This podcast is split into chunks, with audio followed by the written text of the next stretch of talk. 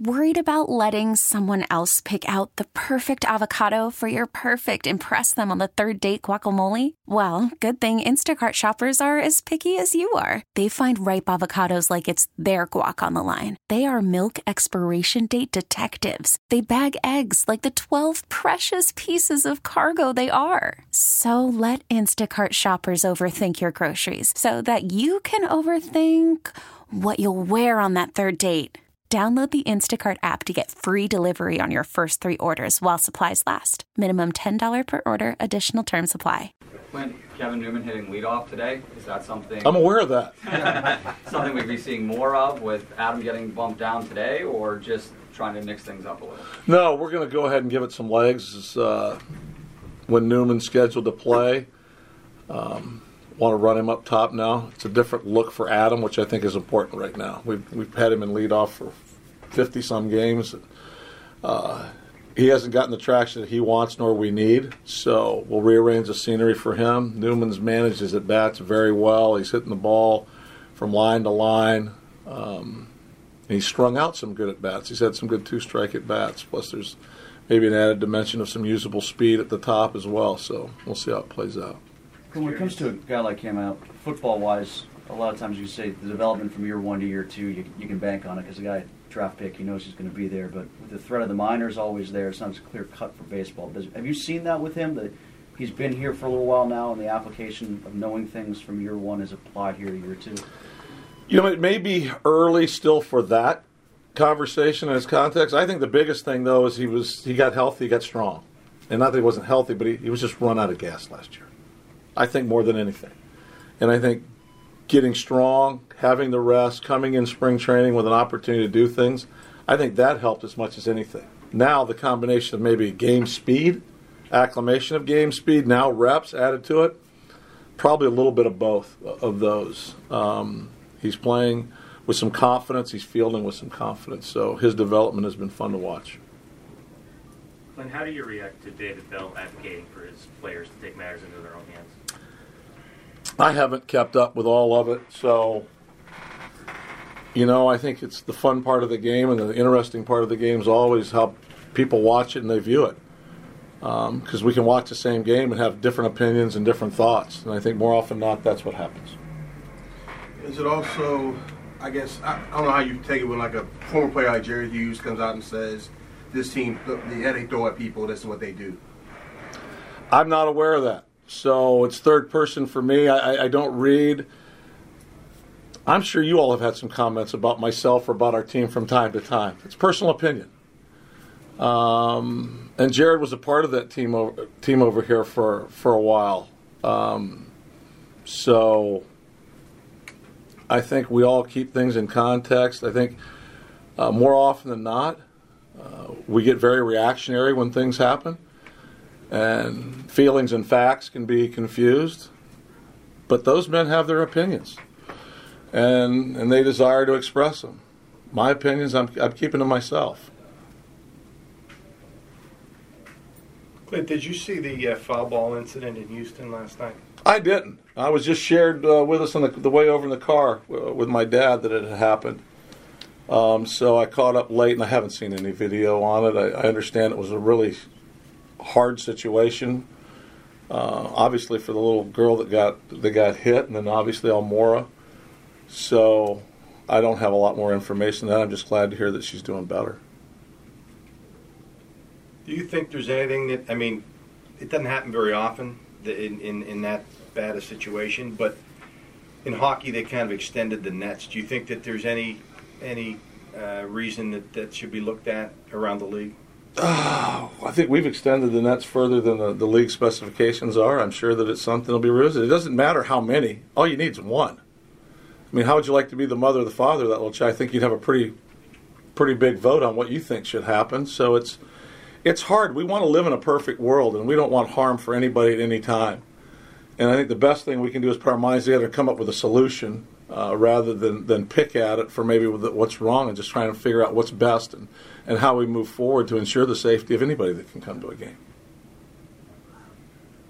When it comes to Reynolds, I know he's quickly garnered a reputation of being a really good all-around player, very skills. You can do a lot of different things. But once you guys first saw him, or maybe when you first acquired him, got your hands on him, was there any part of his skill set that you thought was going to really ascend fast, was going to take on beyond and, and above everything he's got going for him?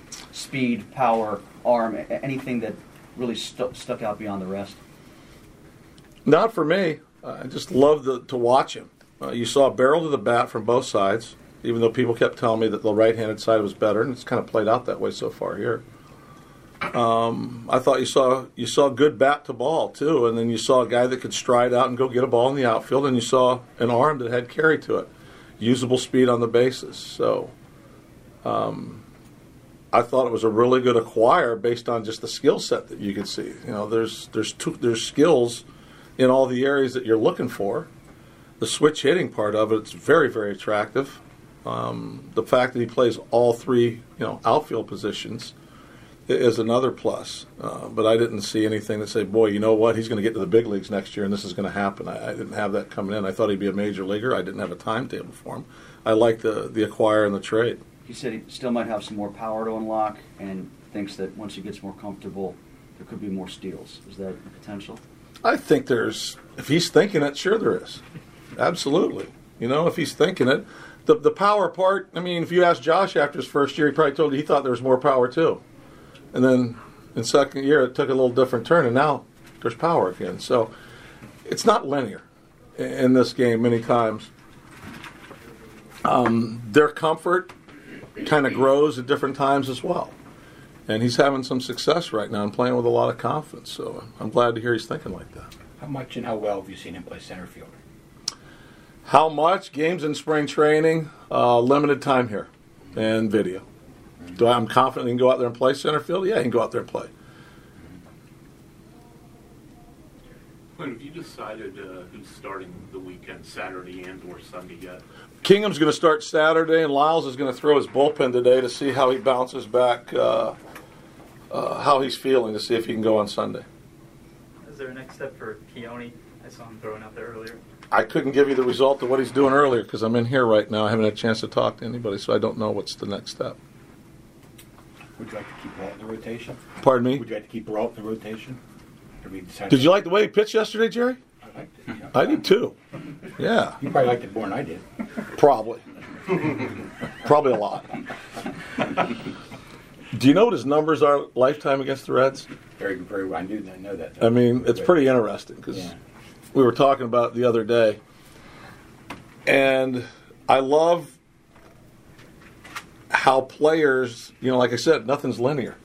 We've watched him pitch early out of the pen. We watched a couple other outings. Then we saw some traction against LA. We saw. I thought he did some really nice video work. Thought he had some nice, nice side session with Ray. Um, he was able to go and pitch in a park that he's have confidence in against a team he's had confidence in. He made pitches pretty much the entire time he was out there.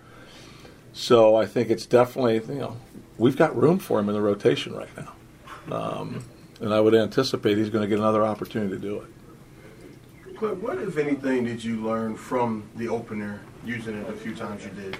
Wow. Well, number one, it wasn't the vacuum I think in which we had talked about it initially. The personnel that we wanted to use. When we talked about the opener backman, Richard Rodriguez was our first candidate.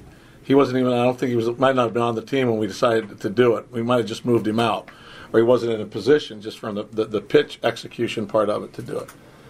As I said one time, you know, when the when the Rays opened it up, it's Sergio Romo it's a guy with experience that's closed games, that's pitched leverage situations, that gone at. So I think our mindset maybe you can find an experienced guy or a guy that's handled both sides of the plate for one inning, four or five hitters. I still think it's a very interesting concept now that we've actually done it. And I think there could be certain times of the season or based on injury, based on performance, that it makes sense. And it has value. I just think you you know the, the men that we asked to do it weren't as equipped as maybe some of the other guys that are presently doing it. So would it be safe to say if the situation presented itself and the right things line up, you would potentially? I think it would be safe to say that we would consider it again if the opportunity and the situation presented itself similar to what it's done in the past. We would explore. It's I haven't having closed the book on it by any means. Clint, do you think maybe an opener would work with a young, the second guy coming in, a young pitcher, maybe somebody just got called up or, you know, second or third time in the big leagues is still trying to get his feet on the ground to where maybe he gets a chance to watch even from the bullpen a little bit of the game and just settle in a little bit? It could be, and it's somewhat similar to what they did back in the day with 10 man staffs and breaking in your AAA pitchers that had big years.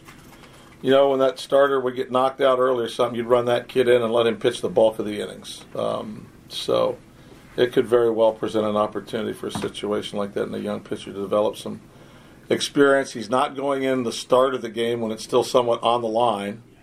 Normally, he would be coming in, they'd be underneath the score, which provides a little different scenario and environment uh, than trying to protect a lead. You know if you guys will explore that idea at all in the minor leagues, just as far as getting guys ready for it. We've talked about a number of things that we may deploy and use in the minor leagues moving forward. And we talked about some things that we, even some thoughts we've garnered to take into spring training next year. So those conversations are actually ongoing right now. See, the Rays are actually considering doing it like potentially with two multi-position guys in the same game, like the McKay kid from Blackhawk. I haven't caught up with all that. But like they're gonna have two.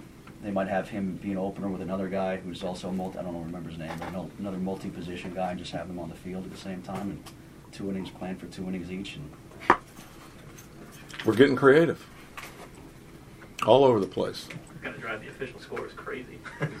Don't wear. I think they can handle it.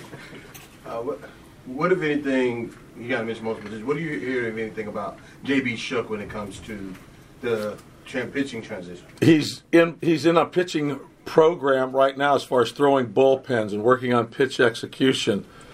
Um, jokingly with Esposito, I said, "Dude, he didn't have any pitch execution programs. We were here. We threw him out. and He did a pretty good job in one inning." Uh, but I think what we're trying to do is obviously familiarize him with some things, the control the running game. I mean, to actually put him out there as a pitcher, not an emergency guy just trying to throw one inning. So I think that program is in place. So he's building up pitches and volume of pitches, and I do think it'll be deployed sooner than later. And I think there's another young man, Reyes kid that we had in in spring training as well, is going through it uh, similarly, similar fashion. Odyssey celebrates Mother's Day, brought to you by T Mobile. You can count on T Mobile to help you stay connected on America's largest 5G network.